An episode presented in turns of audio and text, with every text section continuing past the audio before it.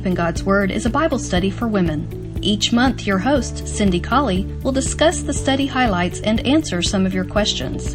You can find more information about the Digging Deep Bible Study at thecolleyhouse.org. Now let's grab our shovels and dig into the meat of God's Word. Okay, this morning let's really quickly and as a brief overview finish looking at the great authority shown in the teachings of Jesus from Mark chapter 12. I just think it is a remarkable chapter.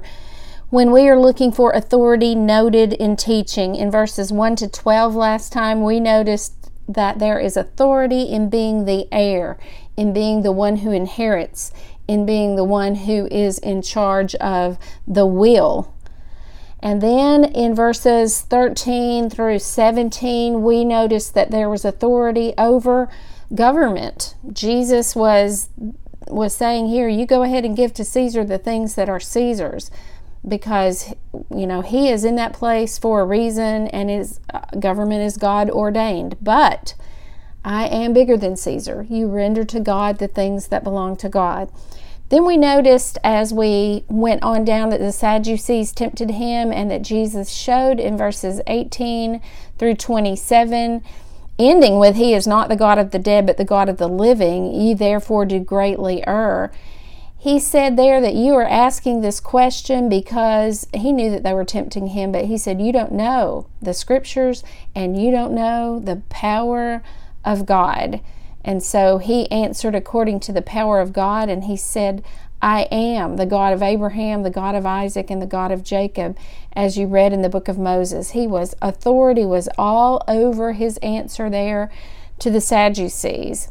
And then in verses, beginning in about verse 28 and going through 34, we have one of the scribes coming to Jesus now, notice that it is a scribe, a copier of the law, so the law would have been important to him.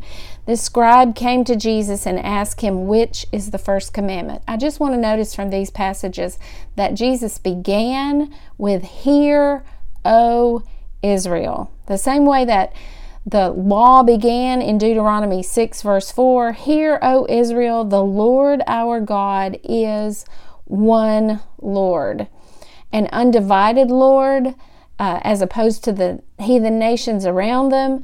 And this is the, if he had wanted to call note to the fact that he was authoritatively quoting the law, Hear, O Israel, is a good way to do that in the ears of the scribes. And so he began with, Hear, O Israel, and then he noted to them that he not only knew the law as he quoted the first and great commandment and the second being likened to it, but the scribe answered, saying, You've said the truth, for there is one God, and there is none other but He, and to love Him with all the heart and with all the understanding and with all the soul and with all the strength, and to love His neighbor as Himself is more than all whole burnt offerings and sacrifices.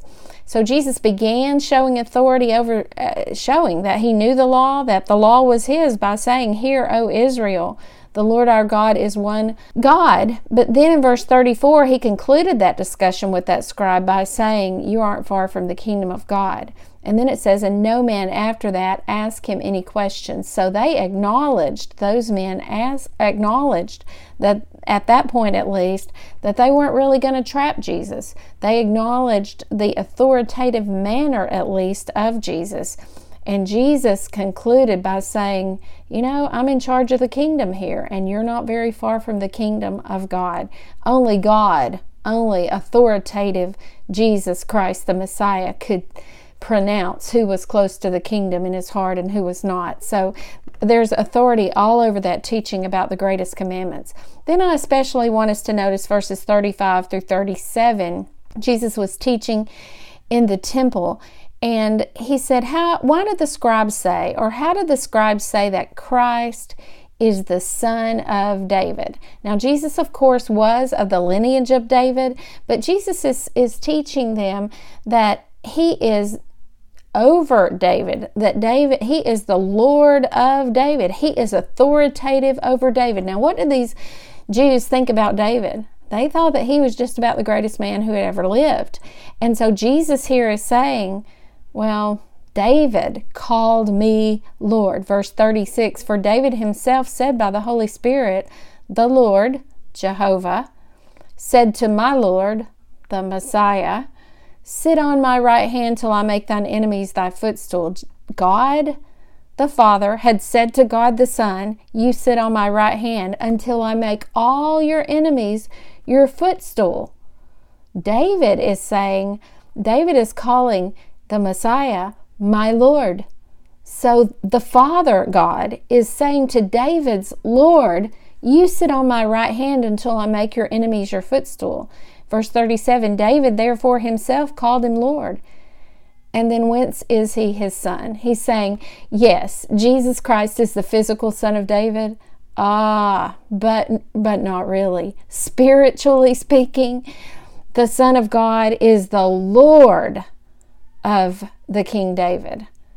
And the passage closes by saying, The common people heard him gladly. So, so far today, we have Jesus showing mastery, authoritative uh, control over the old law. We have him showing that he is authoritative over David, that even David called him Lord. And then in verses 38 to 40, and this is amazing. Jesus had just had this discussion with this scribe whom he commended. But now look at this condemnation of the scribes. He said to them in his doctrine or in his teaching. So we're looking at the teaching of Jesus. Beware of the scribes. They love to go about in long clothing and love salutations in the marketplaces. And they like to get the chief seats in the synagogues and the uppermost rooms or the chief places at the feast. They devour widows' houses and for a pretense make long prayers. These shall receive greater condemnation. We have Jesus here showing his authority over the Jewish leaders of the day, over the scribes. He knew their hearts, he knew their pretenses, he knew their hypocrisies, and he was able to say, these are the ones who are going to get the greater damnation. What authority in those words. So we have the old law, we have the King David, we have the current leaders there showing authority over all of those. And then finally, in that chapter, we have the poor widow who came and cast in all of her living. And I just wanted to notice about that that Jesus knew what was in the widow's heart. He knew not just what was in the religious, the pretentious religious leaders of the day, but he knew what was in the heart of the righteous widow. That's authority. That's very comforting to me. The, the last verse says, For all they did, this is Jesus talking, did cast in of their abundance or their superfluity or uh, uh, of their uh, extra income or extra wealth, but she of her want did cast in all that she had, even all her living. Wow, Jesus knew.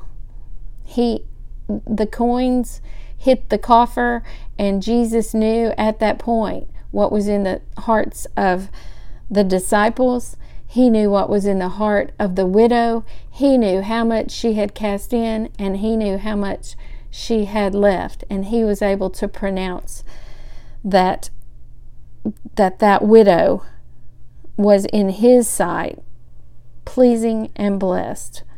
I take comfort. We should take comfort if we are faithful in the fact that Jesus has knowledge, He has authoritative knowledge about our hearts and where our hearts are.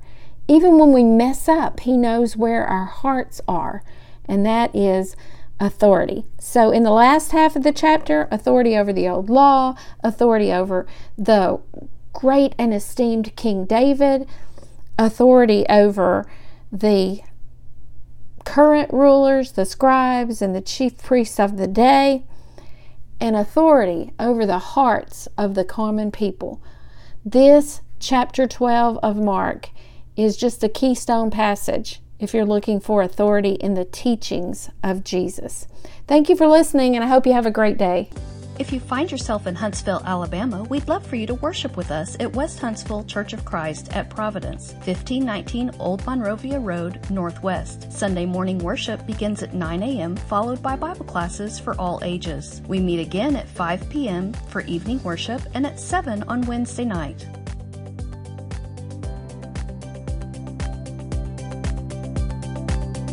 Dig a Bit is a production of Digging Deep in God's Word, a Bible study for women. For more information, visit thecolleyhouse.org.